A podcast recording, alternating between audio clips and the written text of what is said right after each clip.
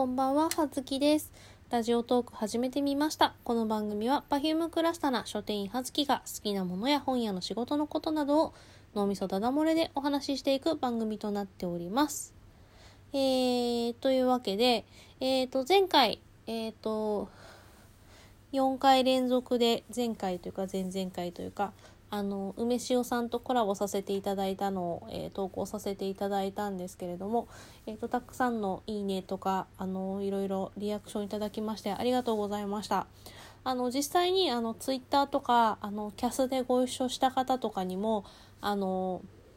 すごい楽しかったとかあと梅塩さんと2人がすごい仲良さそうですごい良かったとかあとあのフィンカさんにね行ってみたくなったとかねいろいろ感想をいただきまして、うん、それもすごい嬉しかったですありがとうございますまあね実際に本当にあの ね濃ゆい一日だったのでまあ実際本当楽しかったんですけどその感じが少しでも皆さんに伝わっていれば一緒に楽しくなっていただければ嬉しいなと思いますので、うん、聞いていただいた方ありがとうございました。でまあその後、えーとそれをね土曜日にあのお会いしたんですけれども、えー16日かの土曜日にあの梅塩さんとお会いしたんですけれどもでその後の月曜日から月火水とあの葉月お休みいただきましてお仕事ねあの奈良の方に旅行に行ってまいりました。それはあの旦那さんとなんですけど3連休いただいて奈良に行ってきたんですけどあのツイッターをフォローしてくださっている方は見てくださった方もいらっしゃるでしょうか？あの写真をねいくつか投下させていただいたんですがあの食テロみたいな写真ね。あのあれはあの私インスタグラムのアカウントも持ってましてえっ、と今のツイッターの、えープロフィール欄のところにもぶら下がってますが、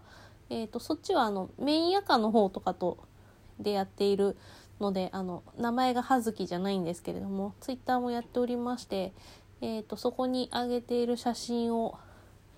えー、とツイッターの方に、えー転載転用させていただいてなんかねそうあの奈良にねえっ、とね朝そうね朝ね7時8分とかかな。の新横浜からのあの新幹線にね乗って行ってで朝9時ぐらいに着く新幹線だったんですけどもうね朝からその7時の新幹線に乗るためにまあ家を朝ね5時半ぐらいに起きて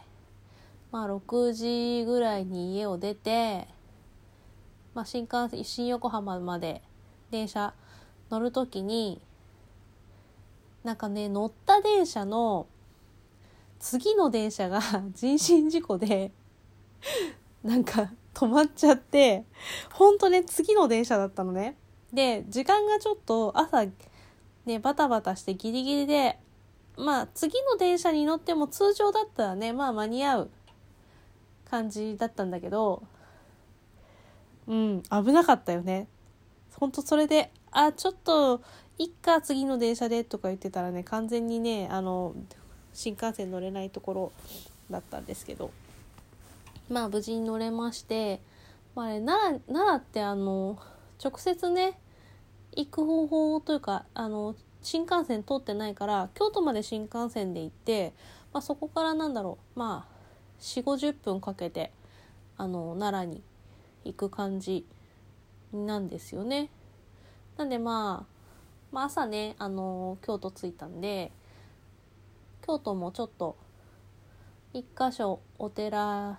に行ってでまあご飯を食べてそれから奈良に移動するっていう感じだったんですけどあの葉月はですね御朱印集めが趣味でございまして。まあ、かれこれ集め出したのがうー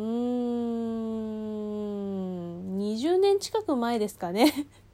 からなんで。からやっているのであのね御朱印女子とかねそういうブームが来る前にこう先駆けて始めてしまったんですけれどもなんで今結構ね御朱印帳がいっぱいになっているものが何冊も溜まっているんですがまあいいやその話はまあおいおいまた機会を改めてしようかなと思いますが。なんでね今回てかほぼほぼね旅行といえばあの我が家の旅行といえば Perfume のライブ遠征に行くか、えー、まあフリーというかその旅行にねじゃあうちあの夫がね飲食業なんで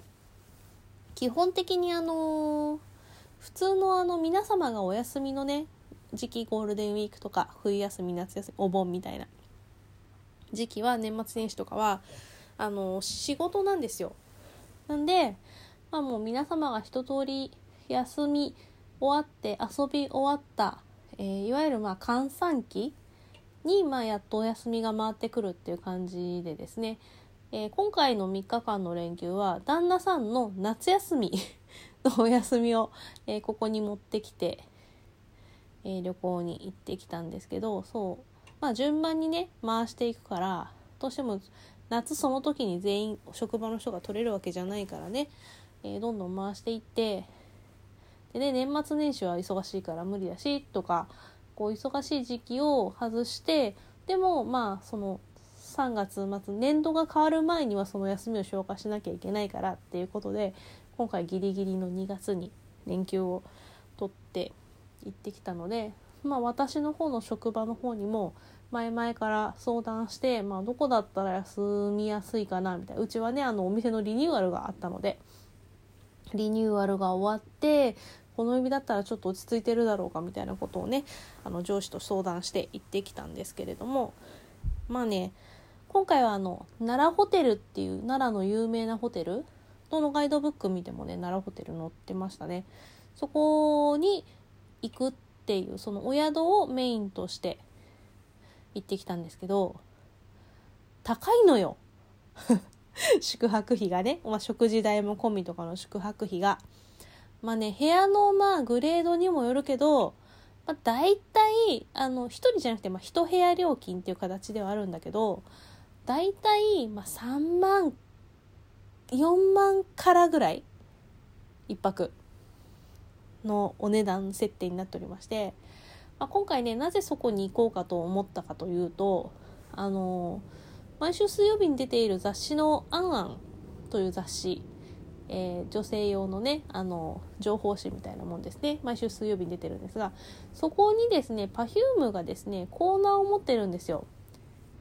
まあ丸々1ページというわけじゃないけど半分よりちょっと多いぐらいのね コーナーを持っていましてで毎週週替わりでえっ、ー、とあーちゃんのっち歌集家と1人ずつねテーマであの喋っていく、まあ、対談形式というかになっているコーナーの中でいつだったかな？1月ぐらいだったか去年の12月あたりだったかちょっと忘れてしまったんですが歌集家さんの回で、えーと、奈良旅行に行ってきたよっていう回がありまして一人でね。一人で思い立って奈良旅行に行ってきたよみたいな回がありましてその時に歌集家さんが、えーと友達に「ここすごく雰囲気が良くて良かったよって言って勧められたっていう話で奈良ホテルに泊まってきたら本当に館内の雰囲気もすごい素敵で